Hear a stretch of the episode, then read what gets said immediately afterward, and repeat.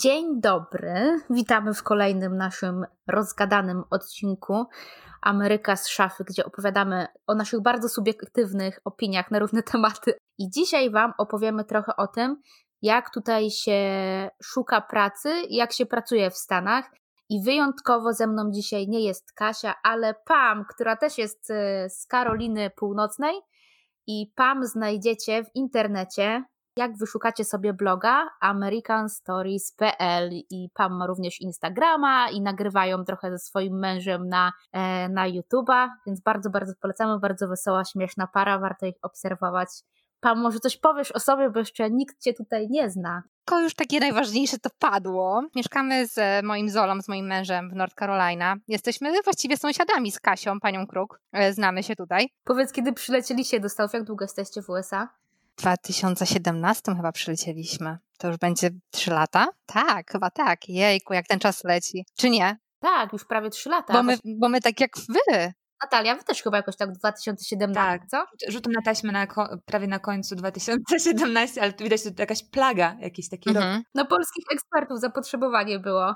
My jako żony Hollywoodu tutaj amerykańskie przyleciałyśmy z mężami. Nasi mężowie dostali właśnie kontrakty w firmach amerykańskich, więc wszyscy wylądowaliśmy na tej wizie L. No ale w związku z tym, że jesteśmy takie ambitne dziew dziewuchy z Polski, to bardzo też chciałyśmy tutaj pracować w Stanach. Tak informacyjnie dla tych, którzy nie wiedzą, jeżeli przylatujesz na wizę L, czyli pracowniczą, ale jako osoba towarzysząca osoby, która została zaproszona na kontrakt do Stanów, to masz możliwość podjęcia zatrudnienia pod warunkiem, że złożysz odpowiednie dokumenty do odpowiedniego urzędu, czyli trochę papierologia się kłania, uzyskasz pozwolenie na pracę, czyli uzyskasz taką kartę EAD. Employment Authorization. I na podstawie tej karty, jak już ją masz, dostaniesz, to droga wolna, możesz rozpoczynać swoje poszukiwania. Niestety trochę to trwa. W moim przypadku no ja czekałam 8 miesięcy. Pamiętam Ania, jak my razem przeżywałyśmy ten czas. W zasadzie wtedy poznałyśmy się chyba na Instagramie. Tak.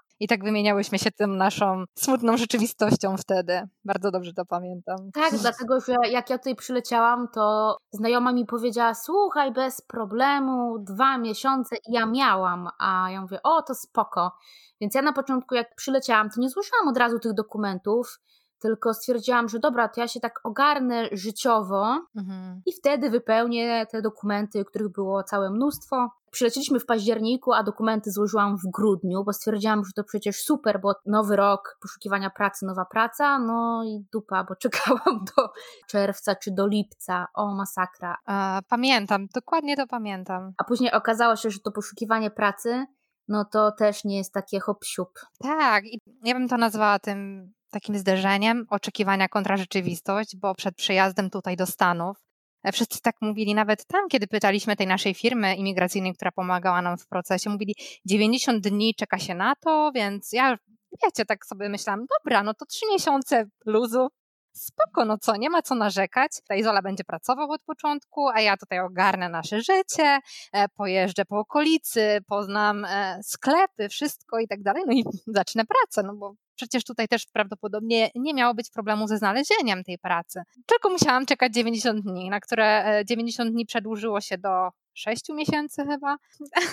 Więc ta rzeczywistość jednak nas trochę przygniotła, rzeczywiście. Wiesz co, u mnie było bardzo podobnie. Z 8 miesięcy to trwało, coś koło tego, 7-8. Jakoś tak, że zdążyłam już o tym zapomnieć, już to spisałam na straty e, i wtedy nagle przyszło, ale też się długo czekało. I w ogóle w tym procesie najbardziej absurdalne jest to, że ty właśnie nie wiesz, ile to potrwa. Mhm. Pozostaje ci tylko czekać. Dokładnie. Ja już ostatnie chyba dwa miesiące, kiedy już minęło te 90 dni, ta granica została przekroczona.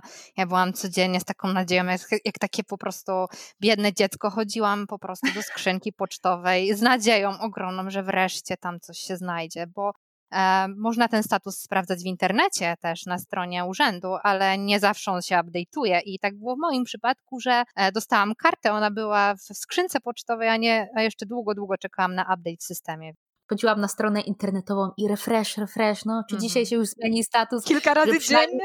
Bo na początku jest tam taki status, że chyba tam otrzymano, a później jest status, że jest już procesowany, to czy przynajmniej się na procesowany zmienił, że u kogoś to już jest na biurku i że ktoś się tam zaraz tym zajmie. No to było mega ciężkie z tego względu, że ja, ja miałam zawsze w Polsce takie lekkie ADHD, a jeszcze Nela poszła na początku roku do przedszkola, więc ja w domu byłam sama i jakby nie miałam co z sobą zrobić. No dom był posprzątany, obiad był ugotowany, zakupy zrobione i teraz co teraz? Co ja mam teraz ze sobą zrobić? Nie wiedziałam, no na basenie cały dzień leżeć, no. I tak wszyscy ci mówili, o Ania, idź na basen, opalaj się, a ty mhm. No właśnie o to chodzi, że wszystkim się wydaje, o jaki super, jakie luzy. No tak, no luz przez pierwszy miesiąc jest super, nawet przez drugi, tak myślę, że do trzech miesięcy, ale później to się naprawdę dostaje takiej depresji. No tak, poza tym to rzeczywistość jest taka, że na początku druga wypłata to jest w zasadzie e, o czym tak naprawdę wszyscy marzymy, żeby jednak w domu były dwie wypłaty, a nie jedna, szczególnie mm. na mhm. początku, więc no, człowiek po prostu popada w taką e, niepewność totalną, która u mnie, ja to wspominam, jak sobie o tym wczoraj myślałam, to dla mnie to jest to oczekiwanie, to przed pracą ten czas, to jest dla mnie po prostu trauma tutaj w Stanach. No właśnie, bo to o to chodzi, że tak chcemy być też takie niezależne też finansowo. Nie chcemy się tłumaczyć ze swoich zakupów i powiedzieć mężowi, no słuchaj, tutaj to kupiłam, kosztowało trochę więcej, sorki, a tak to mamy swoją wypłatę, jesteśmy trochę niezależne i tak, no, są moje pieniądze, wydałam je sobie tak jak uważałam, jedzenie w lodówce jest, internet działa, e, żarówki się świecą, wszystko jest opłacone, więc kupiłam sobie, bo mogłam, bo to były moje dodatkowe, a tak to wiecie. No te takie dodatkowe wydatki zawsze się przyda, no. Kosmetyki, tym bardziej, że tutaj kusiło tyle rzeczy na początku, żeby spróbować, zobaczyć, kupić. No niestety, ale rzeczywistość była na początku ciężka, ale jak już dostałyśmy tą kartę, jaka radość. Dostałam tą kartę i miałam takie, taką energię w sobie, jest, dobra, jak, ale super, szukamy pracy i na pewno przecież wykwalifikowana osoba z Polski po studiach, z całym bagażem doświadczenia. Ameryka na mnie czeka, już jestem, oto ja. Oto ja wreszcie, mnie tyle potrafię i dupa w ogóle się okazało. Cała Ameryka opiera się na rekomendacjach. Mm-hmm biorą telefon w dłoń i dzwonią do osoby z poprzedniej twojej firmy, żeby zapytać, co ta osoba o tobie sądzi. No i co? Do Polski Mówię w jakimś dziwnym języku. Czyli u Was jest tak samo, bo zastanawiałam się, czy u Was też tak jest. To był dla mnie szok, bo byłam przekonana, że jest zupełnie inaczej i że przecież wystarczy, żeby mieć dobre doświadczenie, a jeżeli jeszcze jest płynny angielski, no to co za różnica, skąd ja właściwie jestem, skoro tu pra- praktycznie, może nie każda, ale dużo osób jest skądś. No i właśnie, i to było coś, czego na początku nie potrafiłam zrozumieć, ale w końcu do mnie dotarło, że rekomendacje to jest tutaj złoto. No właśnie, i ja co prawda miałam rekomendacje na, e, na LinkedInie. Poprosiłam od razu wszystkich swoich znajomych, z którymi do tej pory pracowałam. Słuchajcie, wystawcie mi na LinkedIn rekomendację pisemną, no ale niestety okazało się, że te rekomendacje na LinkedIn nie miały aż takiej siły, jak po prostu możliwość zadzwonienia tu do danej osoby i z nią porozmawiania w, w normalnym przedziale czasowym. Bo ja nawet pytałam, czy słuchaj, jakby ktoś do ciebie zadzwonił ze Stanów, to czy nie byłoby problemu, czy mógłbyś, mogłabyś odebrać i coś tam na mój temat powiedzieć. I oni powiedzieli, że no tak, no nie ma problemu, tylko że, no nie wiem, no po tej stronie amerykańskiej nie było takiej chęci. Mhm. Miałam troszeczkę e, chyba łatwiej, bo ja pracuję w tej samej firmie tutaj, w której pracowałam w Polsce.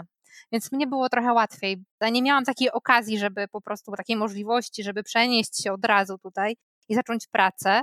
E, tak samo na takiej wizie jak Zola, mój mąż. No, firma jest jedna i to wszystko gdzieś krąży, więc o tyle było mi łatwiej, że te mhm. moje dane były w firmie, że ten HR, ja też poruszy, poruszyłam troszeczkę e, HR-u, jeszcze będąc w Polsce, też wszystkich poinformowałam, że hej, słuchajcie, wyjeżdżam, będę szukać pracy, przez jakiś czas będę tam mm, potrzebowała czasu, żeby mieć pozwolenie na pracę, proszę mnie mieć na uwadze i ja będę, e, ja będę się na pewno o tą pracę zgłaszać, więc tu było mi trochę łatwiej chyba, bo już jakby ta taka w cudzysłowie rekomendacja gdzieś jakby była. Mhm. mhm. Ale, ale szukałaś na początku e, jakiegoś innego zatrudnienia, zanim uderzyłaś jeszcze do tej firmy? Tak, Coś jeszcze tak, szukałaś? pewnie szukałam. Mhm. Pewnie, jak e, wiecie, w ogóle na początku ja jeszcze nie wiedziałam, jak to do końca działa i zaczęłam już po przyjeździe od razu e, szukać pracy, wysyłać CV i tak dalej, bo myślałam, że już wiecie, ten proces rekrutacyjny trochę potrwa, 90 dni mhm. minie, więc oni będą mogli mnie od razu zatrudnić. No później oczywiście znowu zderzenie z rzeczywistością, że w ogóle ja nie mogłam brać udziału w żadnej, e, żadnych interwiu, w żadnej rekrutacji, dopóki ja tego EAD i tego pozwolenia na pracę w Stanach nie miałam, więc mhm. trochę mnie to znowu sprowadziło na ziemię, że ja nawet nie mogę uczestniczyć w rozmowach rekrutacyjnych, mm -hmm. ale aczkolwiek w kilku brałam udział, bo co się okazało, że nie wszyscy rekruterzy i nie wszystkie firmy są super zorientowane w imigracyjnym prawie i tak dalej, więc oni chętnie pogadać zawsze chętnie chcieli sobie.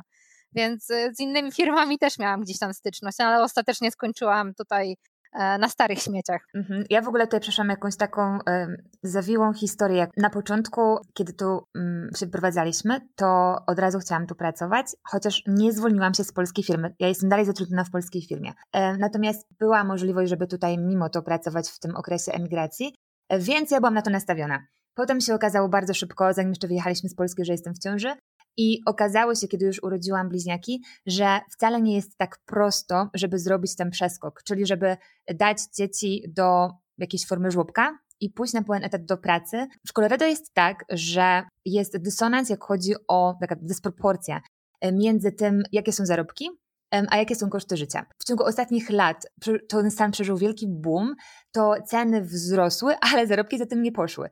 I dochodzi do takiego paradoksu, że mediana zarobków to jest tam około 45 tysięcy, coś koło tego, a żeby wysłać dzieci do żłobka, dwójkę dzieci, no to potrzeba co najmniej tak 55 tysięcy rocznie, żeby to się pokleiło. Żeby opłacało się pójść do pracy i żeby wyjść na zero. To była trochę przeszkoda. Na początku wydawało mi się, że to nie będzie przeszkoda, um, ale okazało się, że w Stanach, a przynajmniej w tej naszej części, jakby zaczynasz od zera i że jakby nie ma znaczenia to, że miałam menedżerskie stanowisko w Polsce, jakby okej, okay, ale mimo wszystko tutaj dobrze byłoby przejść tę drogę jakby od entry level, od, od, od tego początkowego stanowiska. I ja miałam um, takie zdarzenie, że hmm, wcale nie będzie tak łatwo. A poza tym ten wyjazd do Stanów też traktowałam jako taki eksperyment dla siebie, bo już od dawna chciałam coś zmienić i w pewnym momencie stanęłam przed takim wyborem, że albo idę do pracy bardzo podobnej do tej, które robiłam w Polsce, a chciałam coś zmienić, albo zacznę od początku ale wtedy okazało się, że ten początek to są zbyt niskopłatne stanowiska, więc musiałabym dopłacać do faktu, że tam będę chodzić. I to nam się po prostu mhm. przestało zupełnie mm, kalkulować i stało się taką trudnością. No i w pewnym momencie takiego bujania się i, i tego procesu rekrutacyjnego, który jest w moim odczuciu mocno nieprzyjemny tutaj, stwierdziłam, że nie, jakby rezygnuję z tego. Powypisywałam się z tych wszystkich rekrutacji i stwierdziłam, że dam sobie szansę zrobić to, co chciałam zrobić od dawna, czyli będę przedsiębiorcą, szeroko, e, szeroko pojętym i szumnie nazwanym, więc e, teraz jakby zupełnie zmieniłam pomysł i zostałam jeszcze z dziećmi, a e, po godzinach, czyli kiedy oni śpią, to po prostu sobie zarabiam. Mhm. U mnie było tak samo, było takie zderzenie z rzeczywistością. Mi się wydawało, że no słuchajcie, z takim doświadczeniem, które miałam w Polsce i generalnie z tymi umiejętnościami, na pewno nie będę miała problemu, żeby znaleźć e, pracę na y, podobnym stanowisku, takim samym stanowisku. No i co? No i no niestety właśnie ciężko było znaleźć pracę, żeby wejść na ten sam level. Też mieliśmy Nele i co prawda my i tak, czy ja bym pracowała, czy nie pracowała, mieliśmy zamiar, żeby ona no, rozpoczęła przedszkole z tego względu, że zależało nam na kontaktach z innymi dziećmi, w tym, żeby język e, poznała i się go nauczyła. Natomiast dużo w ogóle zna moich znajomych, które, które są tutaj, one postanowiły, że zostaną po prostu w domu z dzieciakami, bo im się nie kalkuluje pójście do pracy. No, z tego dokładnie. względu, że nawet jeżeli miały stanowiska menedżerskie, to musiałyby by rozpocząć od takiego właśnie stanowiska entry, czyli te, od samego samego początku pracować z ludźmi, którzy dopiero pokończyli studia, chociaż one y, mają na przykład, y, wiecie, 10 lat doświadczenia, no to sorry, zaczynasz z osobą, która ma doświadczenia zero, więc to jest takie trochę dobijające dla wszystkich, plus y, właśnie zarobki na tych stanowiskach entry są, są niskie, w takim sensie, że koszt przedszkola plus koszt dojazdu do pracy jest y, równy lub na przykład y, większy od Twojej wypłaty comiesięcznej. No, dokładnie. I nie ma zniżek takich dużych, bo ja myślałam, że może będzie tak jak w Polsce często jest, że kiedy zapisujesz więcej dzieci do przedszkola, to masz dosyć duże zniżki, a tutaj dosłownie dyrektorka nam się zgodziła w końcu na 5%.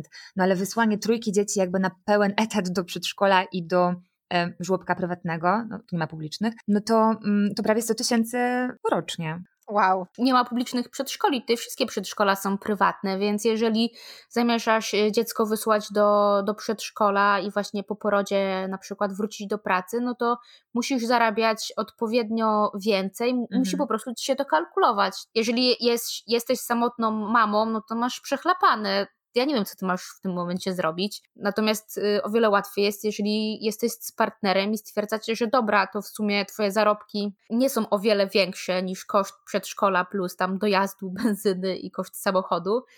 No ale rozwijasz się, może jest szansa na awans, nie siedzisz w domu i powiedzmy spełniasz się jeszcze dodatkowo zawodowo. Widzę tutaj duży różnic i tak sobie teraz myślę, że nawet, nie wiem jak było u Was, ale u mnie nawet na poziomie CV i tego, jak wygląda proces, byłam trochę zaskoczona. Już pomijam to, że zdjęcie, jakby ja już mam świadomość, że to jest ok, jeżeli daję zdjęcie do CV, a okazało się, że często oni mogą nawet procesować takiego, um, takiego tak, CV. Tak, zostaje odrzucane bardzo często. Dokładnie. Na początku przez miesiąc dobry, to ja wysyłam z, z tym mhm. zdjęciem i po prostu żyłam w nieświadomości, że to jest totalne faux pas, a wręcz właśnie nie jest, nie jest możliwe do procesowania. Ale też um, byłam zaskoczona, że powinno się tu pisać CV w określony sposób, na zasadzie, żeby nie dawać niepotrzebnych informacji, więc to, że robiło się coś ponad jakby ofertę, to wcale nie jest odbierane tak pozytywnie, tylko jest taką zbędną informacją i lepiej to wykroić. Tak, i oczywiście um, też pierwszą rzecz, którą zrobiłam tutaj po przyjeździe, to też um, zweryfikowałam swoje CV, bo tak samo ten sam błąd popełniałam, będąc jeszcze w Polsce, wysyłałam swoje polskie CV i tutaj już je musiałam niestety zmienić. Niestety, -hmm. niestety zmienić.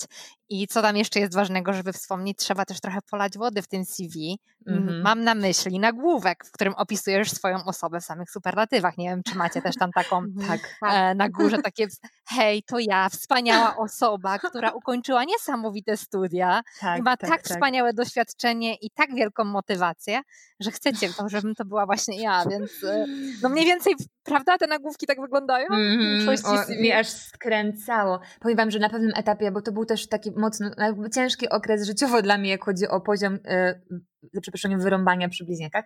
W każdym razie ja w pewnym momencie stwierdziłam, dobra, nie będę już szła tam sama i wzięłam takiego pana, takiego konsultanta od CV, to, co było w ogóle dla mnie ciekawe, to to, że to są nawet konkursy pisania CV i ten pan wygrał jakąś nagrodę. On mi to zmienił, to co ja tam miałam napisane i kiedy przeczytałam ten wstęp, to zrobiło mi się słabo, powiem wam. No właśnie, to jest tak, że amerykańskie CV od polskiego różni się tym, że po pierwsze nie ma zdjęcia. W Polsce w CV czasami się pisało stan y, cywilny, mm-hmm. tak, jakieś takie rzeczy i nie wiem, czy kobieta, czy mężczyzna, jakieś zainteresowania. Nie, tutaj I się też pomija... nie pisze się daty urodzenia, prawda?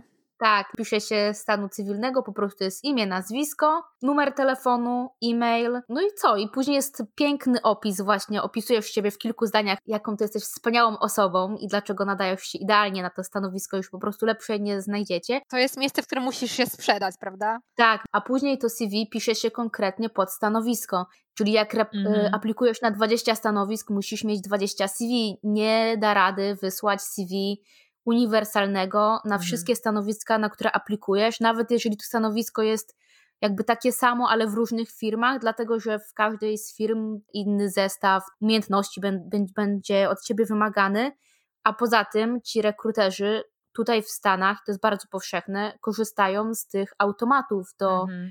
wyciągania słów kluczowych z CV.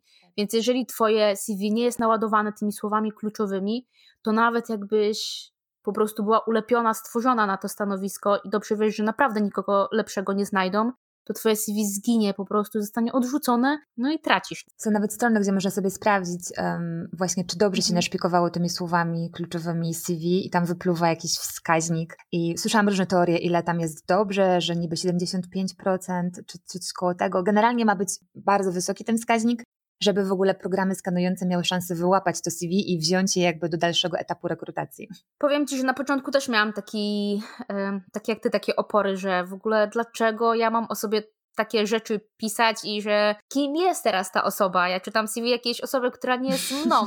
Wydaje mi się, że no nie wiem, może my, może my dziewczyny jesteśmy takie skromne, że miałyśmy problem z tym, żeby tak osoby mi się tak... wydaje, że my jesteśmy, jesteśmy z innej tej kultury jednak, tej mniej napompowanej. Nie wydaje nam się, że jesteśmy takie perfekcyjne, tak jak często myślą o sobie Amerykanie. E, no, no i mamy z tym problem. Nie, nie jesteśmy takimi komplemenciarzami, jakby tak. nie dajemy sobie tylu aż komplementów, dlatego nam było trochę dziwnie pisać takie CV, że jesteśmy takie wspaniałe. Szczerze, teraz jak ja już pracuję pewien czas w Stanach, jakby widzę E, umiejętności moich kolegów, dobrze, że po polsku nie mówią, jak widzę umiejętności niektórych osób, z którymi ja pracuję, to ja mówię nie. I bardzo szybko zmieniłam swoją pierwszą pracę starałam się po prostu uciec z niej jak najszybciej, ale potrzebowałam jej, żeby wpisać sobie jakiekolwiek stanowisko w CV tutaj na miejscu w Stanach, bo wiedziałam, że ono będzie lepiej już y, postrzegane niż tylko i wyłącznie stanowiska z Polski. Mamy tak dużo talentów i umiejętności, że aż mnie to dziwi, że normalnie oni nas tutaj tak bardzo y, nie wyłapują.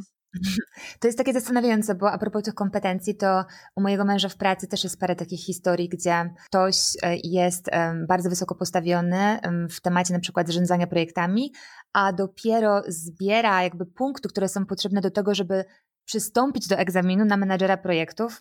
No i właśnie w branży IT u mojego męża tak właśnie jest, że jego koledzy z pracy często pracują już na różnych wysokich stanowiskach, a dopiero teraz w międzyczasie się szkolą, żeby oficjalnie jakby mieć te kompetencje, ale z różnych powodów znaleźli się na tym stanowisku i często tym powodem są właśnie dobre znajomości. I kiedy zaczęłam się wgłębiać w ten temat, bo ja pierwotnie szukałam w firmach właśnie IT, to słyszałam ogromną ilość historii o tym, jak ktoś kogoś polecił, tak, tutaj w Stanach lista rekomendacji i lista poleceń i lista znajomości, no musisz mieć, musisz mieć bardzo silną siatkę tutaj osób, które znasz, które pracują w różnych firmach, które są w stanie po prostu do kogoś zadzwonić i cię polecić mhm. do pracy w innej firmie, bo oni bo Amerykanie sobie bardzo ufają. Jeżeli na przykład Amerykanin zadzwoni do drugiego swojego kolegi i powie: Słuchaj, mam taką i taką osobę, ona odchodzi ode mnie teraz z pracy, bo szuka innej ścieżki rozwoju, i bardzo, bardzo Ci ją polecam. I ją zatrudnij, chociaż ona nie ma doświadczenia u Ciebie, ale szybko się uczy i się sprawdzi. I to oni bez problemu, oni po prostu jesteś w stanie ominąć jakby cały proces tak. rekrutacyjny i wylądować na super stanowisku. Właśnie mam takie wrażenie, że w Polsce czasami to jest trochę negatywnie odbierane, że o, ktoś ci tam załatwił, masz stanowisko po znajomości. Natomiast tutaj nie, to, to nie jest negatywne w Stanach. To jest to, że ktoś cię polecił, to jest twój atut. Sprawdziłeś się i ktoś ma do ciebie zaufanie, że chce cię polecić. Tak, niektóre firmy nawet odpalają ci za to jakiś procent, że polecisz um, mhm. jakiegoś innego pracownika, więc tutaj działa to jakby w zupełnie w odwrotną stronę. Dobra, dziewczyny, powiedzcie, gdzie w ogóle szukałyście pracy, bo często mnie osoby na Instagramie pytają właśnie, gdzie szukać pracy, jak się przyjedzie tutaj już do Stanów, z jakich portali korzystaliście? Ja w końcu tylko z Glassdoor. Na początku używałam jeszcze Indeed, patrzyłam na LinkedInie. Są jeszcze takie specjalistyczne profile, portale właściwie, bodajże DICE jest taki z, z, pracami w nowych technologiach, z pracą w nowych mhm. technologiach, mhm. ale potem powypisywałam się z tego, dlatego że dostaje się ogromną ilość spamu. Byłam załamana tą ilością spamu, ilością osób, które zaczęły dzwonić czasami z takimi fejkowymi ofertami. Po prostu w pewnym momencie miałam dosyć odbierania telefonu bo e, miałam wrażenie, że 9 na 10 telefonów to są mm, oferty, w ogóle jakby nie w temacie tego, co ja szukałam. Więc w końcu powypisywałam się i byłam przy, tylko przy Glassdoorze. To, no cóż, ja tak samo, Glassdoor, LinkedIn, ale też nastawiłam się na, na poszukiwanie konkretnie w tych firmach, które były w okolicy. Robiłam sobie mm. po prostu wycieczkę i um, zapamiętywałam, spisywałam sobie firmy, jakie są tutaj dookoła i później wchodziłam na ich stronę i tam na zakładki HR-owe i, i, i tam szukałam. I to był chyba mój główny taki, mm takie miejsce, gdzie, gdzie poszukiwałam. Ja właśnie też zaczęłam Glassdoor, Indeed, e, LinkedIn. Też właśnie niestety zauważyłam, że e, jeżeli założysz sobie profil na tych portalach do poszukiwania pracy, to dostaje się całą masę takich telefonów. I najśmieszniejsze jest to, że to są takie automaty. Nie wiem, czy do Was też dzwonił automat z, niby z ofertą pracy? Nie, Taki... to, to mnie prawdziwi, prawdziwi, chyba prawdziwi ludzie. nie brzmieli jak automat i odpowiadali na pytania. Do mnie dzwonił dosłownie automat robot, naprawdę, przysięgam. To była wcześniej nagrana wiadomość, bo to było, mhm. odbierasz telefon, mówisz tam hello, jest nie wiem, sekunda, dwie sekundy ciszy mhm. i nagle jest Hi, this is John. I'm calling about job opportunity. Are you, are you still interested? I ja tak, uh, yes. Jest znowu dwie sekundy ciszy i jest great. Let me tell you about that.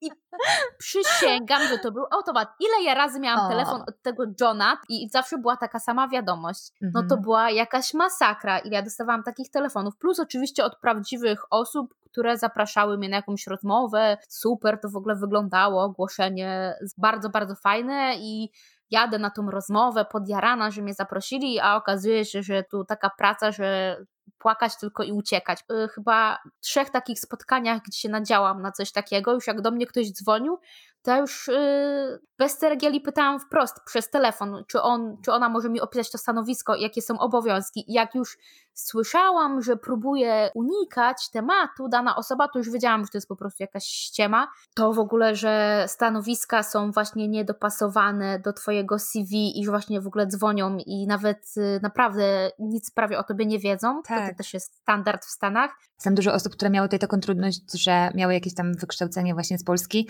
y, i tutaj musiały robić od nowa jakby y, różne szkolenia, kursy, Mm, dodatkowe kwalifikacje, które są akceptowane na tutejszym rynku, bo nie zawsze jest tak, że przetłumaczy się tylko nazwę uniwersytetu i, i super, i że to jest równoznaczne z tym, że zrobiło się taki uniwerek tutaj. Bo Natalia, ty w końcu zrezygnowałaś z poszukiwań pracy i pracujesz teraz właśnie zdalnie, tak, bo już cię dobiło to dobiło, dobiło cię to poszukiwanie i ten, ten system rekrutacji amerykańskiej. Ja Pam teraz zapytam, bo Pam z, jednak wygrała i dostała pracę.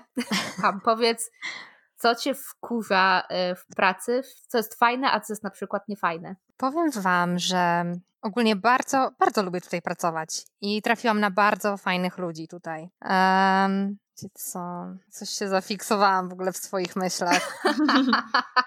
to ja ci powiem, że dla mnie na przykład to, co mnie też zawiodło na samym początku, jeszcze podczas poszukiwania pracy, to to, że często natrafiasz na osobę z HR-u, która kompletnie nie ma pojęcia, nie ma wiedzy, kogo ona tak naprawdę powinna by zatrudnić, jakby nie ma, nie ma takiej wiedzy bazowej, jakie umiejętności rzeczywiście byłyby wymagane na danym stanowisku. I tak właśnie się zastanawiam, czy ona po prostu chyba tylko ocenia Twoją osobowość, i wtedy dopiero jak trafisz do kolejnego etapu, to rozmawiasz z osobą, która jest już związana z danym działem, i ona potrafi zadać Ci konkretne pytania, które rzeczywiście potrafią ocenić to czy na, stan- na dane stanowisko pasujesz? Ja nie mam jakichś strasznych takich przeżyć, nie mam też, e, nie wiem, negatywnych, negatywnych wspomnień z jakimiś moimi rozmowami rekrutacyjnymi tutaj, które odbywałam, bo większość, które miałam, odbyły się przez telefon i nigdy nie było czegoś takiego jak przerost formy nad treścią, żeby ktoś wymyślał jakieś niestworzone pytania. Zawsze padały raczej konkrety, rozmowa była sympatyczna,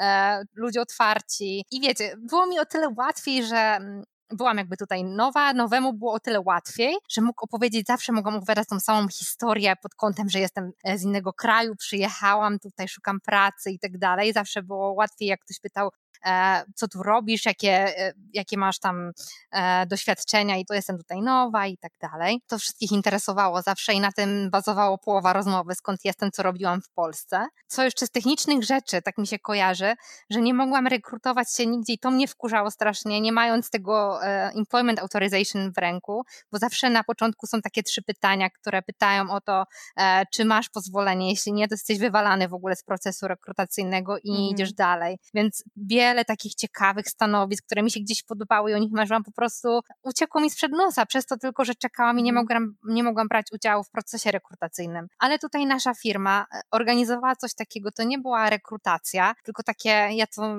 dzisiaj nazywam szybkie randki. E, zaprosili mnie na takie dni otwarte, bo jeden taki wielki dział, w którym w ogóle dzisiaj pracuję, otwierał się tutaj, jakby przenosił się z Nowego Jorku i przyjechali dyrektorzy z tego Nowego Jorku i oni nas sadzali w pokojach, no mówię, jak na szybkich randkach, odwiedzali nas tam osoby właśnie dyrektorzy czy menedżerowie tych działów i myśmy tam rozmawiali i to trwało tak po 10 minut te rozmowy i też nie było tam przerostu formy nad treścią i mnie się to bardzo podobało. Niektóre osoby przychodziły i mówiły, patrzyły w CV i mówiły od razu, nie, słuchaj, no sorry, do mojego działu nie, bo ja potrzebuję ludzi, którzy e, mają matmę w głowie, mają komputer i kalkulator w głowie, także ty widzę, że idziesz w innym kierunku, więc spoko. No i mnie się, to, ja to bardzo doceniałam, tą taką szczerość, szczerość, że to nie było takie gadania, zaprezentuj się i w ogóle powiedz o sobie i tak dalej, tylko po prostu konkret. Też y, przypominam sobie taką rozmowę wśród tych szybkich moich randek z dyrektorem, który ostatecznie mnie zatrudnił, dał mi tą jakby szansę, bo tutaj, co moim zdaniem jest bardzo ważne, znaleźć osobę, która da ci szansę.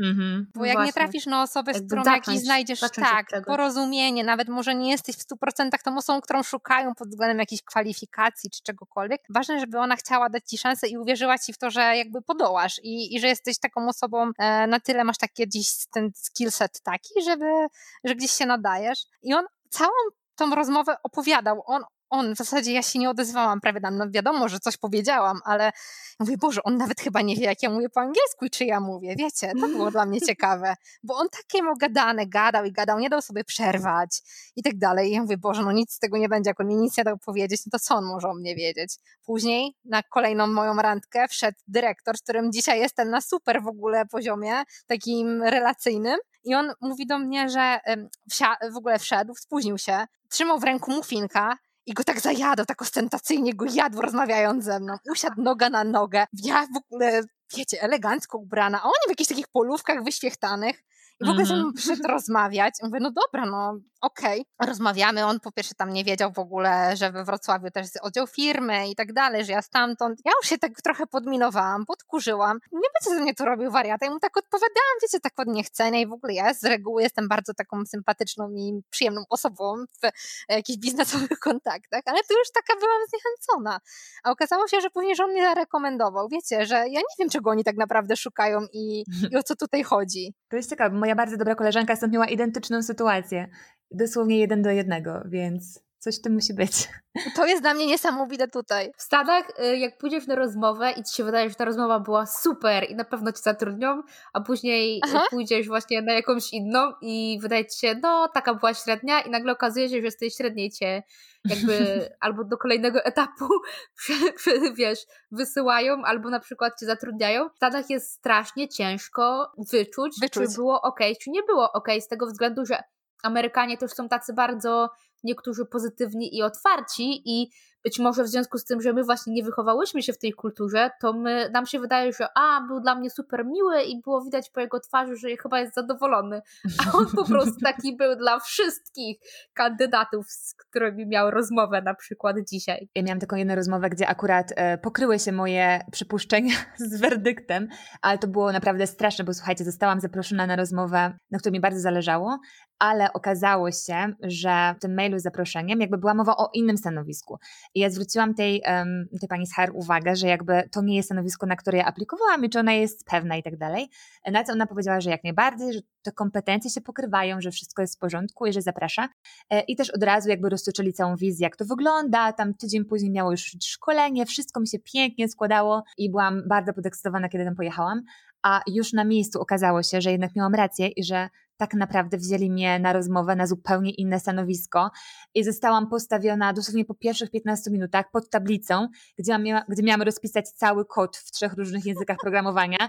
I naprawdę powiem Wam, że dawno, to były chyba najdłuższe 20-30 minut w moim życiu, bo ja próbowałam coś tam urodzić, ale y, nie robiłam tego od bardzo, bardzo wielu lat, to znaczy nie, że, nie, że rodzić, tylko pisać kodu, więc coś tam, wiecie, żeby, żeby nie wejść na kompletnego kołka, to coś tam skleciłam, ale ja wiedziałam, że ja tego w ogóle nie pamiętam i miałam ochotę zapytać, dlaczego ja tu w ogóle jestem i po co ja się tu wcisnęłam w tą spódnicę no, i po co ja to wszystko, wiecie, po co się szykowałam, skoro to w ogóle nie jest to samo. I nie mam pojęcia do dzisiaj, dlaczego tak zrobili i nie wiem, czy robili tak tylko ze mną, czy też z innymi kandydatami i czy to jest ich strategia. A jeżeli strategia, to jakby czemu ona ma służyć, bo przecież w tym momencie oni jakby złabiają osoby, które tak naprawdę nie dostaną tego stanowiska, no bo nie mają no kompetencji. Strata czasu. To właśnie o tym mówiłam, że właśnie niektóre te babeczki, które pracują w HR-ach, no mówię babeczki, bo się nie spotkałam się z, z facetem, mm. natomiast Natomiast właśnie one czasami jakby, ja nie wiem, czy one się mylą specjalnie, czy to jest taka ich strategia, żeby no. pokazać, nie wiem, wyróżnić jakiegoś kandydata, na którym im zależy na tle kandydatów, którzy nie nadają się na to stanowisko, czy one może. po prostu same, może, czy one po prostu same nie mają pojęcia, na jakie stanowisko rekrutują. Mhm. Bo... Wydaje mi się, że często właśnie jest też HR-om czasami ciężko ocenić po rozmowie z jakimś menedżerem i tak dalej, czego on tak naprawdę szuka, więc wiecie, może mu da po prostu możliwości i wybierz sobie sam. Czasami może tak jest. Ale ja miałam taką śmieszną sytuację, bo do tej firmy, w której teraz pracuję, już miałam taką rozmowę bezpośrednio z moim przełożonym, z moim szefem i tak było słychać, że on jest taki zadowolony i że ja jestem właśnie taką osobą, której on szuka, bo mu zależało bardzo na pewnym właśnie tym secie tych takich skills, e, skillsów, właśnie umiejętności i doświadczenia. Wiedziałam, że wow, w ogóle chyba trafiłam, jest, nareszcie będę robić to, co właśnie bardzo lubię i będę się będę zadowolona w pracy. I nagle on wyjechał na wakacje takie dwu, trzy tygodniowe go nie było i dzwoni do mnie babka z HR-u i zaczęłam zadawać takie pytania o takie umiejętności, których ja totalnie nie posiadam. I ja zaczęłam panikować już, że o co chodzi i zaczęłam do niej mówić, y, że ja już rozmawiałam z Normem i że on nie wspominał, że ja będę musiała, że jakby to będzie puli moich obowiązków, nie będę owijać w bawełnę i że generalnie nie będę jej oszukiwać. Ja, że nie mam takich umiejętności, bo też y, te umiejętności nie były wymienione wcześniej ani w ogłoszeniu o pracę, ani e, w ogóle mój szef o nich y, nie wspominał. Wydawało mi się z tej rozmowy z nim, że chodziło mu zupełnie o coś innego. I wiesz, ja skończyłam z nią tą rozmowę i dzwoni do mnie rekruter, który mnie zarekomendował na to stanowisko, opierdzielając mnie, tego się nauczyłam tutaj w Stanach, po tym opier opierdzielu, że jeżeli ktoś mnie pyta, na przykład mówi o, jakim, o jakiejś umiejętności, jeżeli ja tego nie umiem, to ja nie mogę powiedzieć, no słuchaj, ja nie wiem jak to zrobić. Mm-mm, tak się w Stanach nie mówi.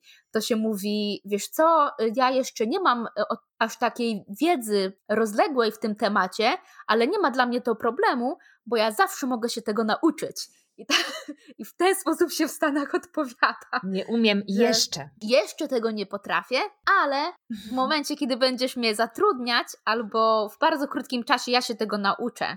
Więc y, jakby w Stanach tutaj na rozmowie kwalifikacji, tak, rekrutacyjnej kwalifikacji nie możesz powiedzieć, nie, ja tego nie zrobię, ja tego nie potrafię, tylko jakby no to będzie dla mnie super wyzwanie i jestem otwarty do tego, otwarta do tego, żeby się tego nauczyć. Chyba, że stoisz e, przed tablicą i masz rozpisać e, zadanie programowania no w trzech językach i tych zadań jest pięć. A ciekawe, co by było, jakbyś powiedziała, wiecie co, trochę zapomniałam i trochę jestem rusty i w ogóle... Zapomniałam wszystko. Zapomniałam tego wszystko. nie robiłam, ale nie martwcie się, jak już mnie zatrudnicie na, na to stanowisko, ja się tego do tego czasu nauczę do momentu W końcu miałam cały tydzień, więc na pewno zdążyłabym się szybko nauczyć programować w trzech językach. Myślę, że to kwestia tylko i wyłącznie mindsetu, no. I tego nam czasami brakuje. Dobra, dobra, ale później jak się okazuje, że już dostałyście tą pracę, tak jak ja, ja dzisiaj pracuję z tymi ludźmi i już teraz znam, znam ich biznesowo, prywatnie i tak dalej i oni po pierwsze są, ale to wszędzie tak jest na całym świecie i są po pierwsze inni, a poza tym tak sobie naprawdę ty mi zadawałeś zadawałeś takie pytania. Na przykład mam takiego, mam takiego kolegę, który na tej właśnie jednej z tych moich szybkich rozmów zadał mi pytania jakieś matematyczne i tak dalej, wiedząc, że ja w ogóle nie mam nic z matematyką wspólnego i, i w ogóle wiedziałem, ale oczywiście podjęłam rękawice i próbowałam coś tam rozkminiać. E, drugi siedząc obok patrzył na niego jak trochę, wiecie, tak byka, że co ty w ogóle robisz? Nie, w zasadzie to ja nie wiem, czy ja tam odpowiedziałam cokolwiek dobrego, czy niedobrego, ale później zapytali mnie, czy ja mam jakieś pytania, no i zapytałam go o, o moją tam jakąś działkę i konkretny program, na którym pracowałam wcześniej w tej firmie, on do mnie mówi tak, mm, wiesz co, w zasadzie to nie wiem, bo ja jestem trochę nowy. Także. Mogłaś go zapytać o rozwiązanie. To dzisiaj mu to wypominam, wiecie? Dzisiaj mu to wypominam. Mam nadzieję, że już komuś tego nie zrobi ponownie. Na rozmowie kwalifikacyjnej tutaj w USA, jeżeli zadają ci, czy masz jakieś pytania, a ty nie masz żadnych pytań, to to jest bardzo negatywnie odbierane. Z tego względu, że przed każdą rozmową, gdzie idziesz do jakiejś firmy, powinnaś jakby się zapoznać y, z backgroundem tej firmy, jakby z tą firmą, trochę o niej poczytać i mieć chociaż jedno, chociaż mhm. jedno albo dwa pytania, albo na temat firmy, albo na temat stanowiska. Nawet jeżeli oni naprawdę swoją gadaniną yy, wszystkie Twoje wątpliwości ktoś rozwiał i już naprawdę nie ma żadnych pytań, to mieć jakieś takie podstawowe, zapasowe na wszelki wypadek, bo y, jak y, ktoś mówi, że nie mam żadnych pytań, to to też może być negatywnie odebrane, że po prostu, nie wiem, jesteś mało zainteresowana tym stanowiskiem albo tą firmą. Słuchajcie, jaki temat pracy w USA to jest temat rzeka. Ja myślę, że tak możemy tylko podsumować y, że no zdecydowanie po pierwsze trzeba mieć CV, które jest dopasowane do stanowiska. Trzeba się trochę przygotować na telefony spamerskie i na maile spamerskie, więc trzeba się przygotować na to, że ten proces rekrutacyjny jest inny niż w Polsce i czasami mogą być śmieszne sytuacje. Na pewno trzeba się też przygotować na to, że Amerykanie są bardzo otwarci i zawsze weseli. Ciężko być może po ich twarzy odczytać na rozmowie, czysto jak nam poszło, ale jak już się pracuje w firmie amerykańskiej, takiej jak już naprawdę się dostanie taką pracę, którą się chce, to myślę, że się pracuje bardzo przyjemnie. Ja przynajmniej jestem zadowolona. Ja też nie mogę narzekać, bo z ludźmi mnie się dobrze pracuje. Jest też troszeczkę inaczej tutaj. E, nie wiem, czy jeszcze podejmujemy temat tych negatywnych stron. Jak coś masz, to wrzucaj. Bo ja to tak sobie myślę o tych negatywnych stronach. E, no to oczywiście To jest też temat rzeka, zgodzicie się na pewno, temat benefitów w ogóle. Benefitów no. mam na myśli mm. tutaj wakacje. To jest chyba najbardziej negatywna strona. Mm -hmm. Brak mhm. urlopów, e, brak, e, nie wiem, jakichś takich e, zwolnień lekarskich, macierzyńskiego i tak dalej. No bo no to jest w ogóle temat na inną rozmowę, ale to jest jedyne, co mnie co mnie chyba tutaj w pracy przeszkadza. W ogóle ja, ja ogólnie jestem taką osobą, że ja wiem, że ja nie do, doczekam emerytury w korporacji, bo w ogóle jakoś tak korporacyjnym zwierzęciem nie jestem, ale to jest, na, na, na ten moment jest jak jest, ale to mnie co, coś, co tutaj w Ameryce mnie najbardziej tak jakby smuci i trochę e, denerwuje, to jest właśnie ten, e, ten temat, e, wiecie, oni tutaj mówią dużo o tym e, balansie i tak dalej, połączeniu życia i pracy, ale tak naprawdę ja mam wrażenie, że jednak ta praca tutaj e, jednak jest na pierwszym miejscu bardzo często, bo tych urlopów i, i i czasu dla rodziny tak naprawdę Amerykanie chyba nie mają za dużo. Nie wiem, jak, jak wy to widzicie. Mhm. Tak, to właśnie trzeba o tym wspomnieć, że y, jeżeli chodzi o, o, właśnie pracę tutaj w Stanach, no to trzeba przygotować się na to, że nie ma 20-26 dni urlopowych w, prze, w, przeciągu roku, że raczej jest ich bardzo, naprawdę bardzo mało. Może ich nie być wcale nawet. Tak Może naprawdę. też ich nie być wcale, że tak jakby to, ile ty masz urlopów i czy te urlopy w ogóle są płatne czy bezpłatne, to jest jeden z benefitów, który oni wymieniają w ogłoszeniu o pracę albo później już podczas rozmowy kwalifikacyjnej. Naprawdę nie słyszałam jeszcze o nikim, kto by dostał więcej niż 10-14 dni w ciągu roku. Plus dostajesz, y, na przykład mój mąż ma coś takiego, że po chyba pięciu latach w firmie masz trzy miesiące wolnego, tak zwany sabbatical. Mhm. Tak poza tym, no to co, 10-14 dni. O, to ja mam 15, proszę Państwa, plus, A, no, plus 12 sick leave'a. To, to masz szaleństwo, bo ja Prawda? Akurat w moim przypadku jestem na kontrakcie i ja nie mam nic. Natomiast, no, to znaczy nic w takim sensie, że jak potrzebuję, to mogę wziąć, bo też pojechałam na urlop, natomiast nie zarabiam w tym momencie, nikt mi nie płaci. Mój mąż ma chyba 14 rocznie płatnego urlopu. Nie pamiętam, ile on ma dni y, chorobowych, natomiast ja mam 3 dni chorobowe w przeciągu roku, tylko tu jest tak właśnie, że się nie zanosi zwolnienia od lekarza, tylko po prostu się mówi, że ja biorę dzisiaj sobie sick leave i, i oni to odnotowują w systemie i dobra, jesteś dzisiaj na sick leave, natomiast no właśnie nie ma zwolnień macierzyńskich, albo że bierzesz sobie dni jakieś tam opieki nad dzieckiem, czy coś takiego. No. U mnie to jest chyba 20 tygodni z tego, co się orientuję, wiecie? I najlepsze jest to, że te 20 tygodni obowiązuje na okres ciąży i po, y, po urodzeniu dziecka. Czyli na przykład, mhm. jeżeli jesteś w ciąży, to sobie, e, jeżeli chcesz na przykład spędzić ostatni miesiąc, nie wiem, dziewiąty w domu, bo przykładowo źle się czujesz, to możesz sobie z tej puli 20 tygodni wziąć. Wtedy e, masz mniej na mm, spędzenie czasu jednak z dzieckiem, jeżeli chcesz wrócić po tym czasie do pracy. Tak, ja mam tak właśnie, że mój mąż ma super, bo mój mąż ma 3 miesiące, które sobie może wziąć opieki nad dzieckiem, mimo tego, że to nie on rodził, tylko on jako członek rodziny. Natomiast ja mam bardzo spoko y, szefa i on powiedział, że w związku z tym, że ja mam kontrakt, niby mi nie przysługuje nic, ale on mi jest w stanie dać tyle, ile daje pracownikowi, y, który ma taki, taką super umowę podpisaną z tą firmą i że jeżeli ja chcę, to mogę wziąć 12 tygodni. Tylko oczywiście mam się zadeklarować od kiedy, a teraz z ciążą to nigdy nie wiadomo, kiedy urodzisz, więc musiałam tak strzelić w termin od kiedy i chciałam sobie od 38 tygodnia. Jeżeli urodzę później, no to moja strata, będę miała mniej tygodni z dzieckiem, mhm. a jeżeli mi się uda urodzić w 38, akurat idealnie od dnia, od którego wzięłam wolne, to będę miała całe 12 Trzymamy tygodni kciuki, ale nie, no to... dla mnie to jest dramat. Dla mnie to jest dramat, po prostu ja sobie tego nie wyobrażam. jest dramat, więc jak będziecie szukać pracy w USA, zwracajcie proszę uwagę na to, jakie benefity oferuje firma, ile będziecie mieli dni urlopowych, czy y, jak wyglądają dni urlopowe później, jeżeli jesteście kobietą i będziecie chciały urodzić dziecko, a nawet jeżeli, jeżeli jesteście facetem, no to czy też dostaniecie jakieś takie tatusiowe dni urlopowe, ile macie właśnie dni urlopu, ile zwolnienia takiego w razie choroby, czy jest możliwość pracy z domu, bo to też jest mhm. czasami ważne. Nie wiem jak u Was, ale u mnie praca z domu e, teraz jest obowiązkowa i jakoś okazuje się, że wszyscy mogą, ale nie wiem, Amerykanie u mnie tutaj w Karolinie są jakoś tak oldschoolowo przyzwyczajeni do tego, że wszyscy są w biurze i jakoś tak nie za bardzo podchodzą e, elastycznie tutaj do tego, do tej pracy z domu. U nas jest tak, że jeżeli na przykład jest taka sytuacja, że mam chore dziecko i mówię szefowi, słuchaj,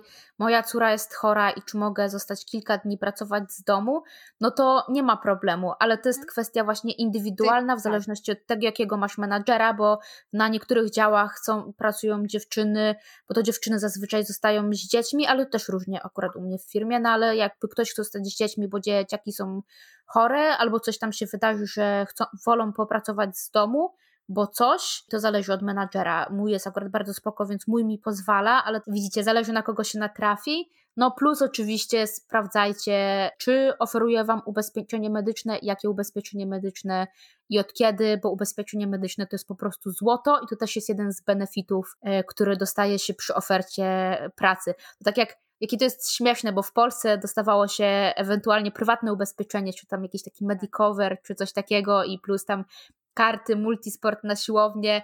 Jak ktoś to miał, to było ale fajnie, ale fajnie, a tutaj w Stanach są takie przyziemne bardzo, czyli ile będziesz mieć wolnego i ile i czy, i czy dostaniesz ubezpieczenie medyczne, czyli czy ubezpieczenie medyczne nagle nie zje ci części dużej twojej wypłaty, bo niestety tanie to nie jest. Dawka wiedzy na zakończenie, żeby też wyjaśnić pewne kwestie techniczne.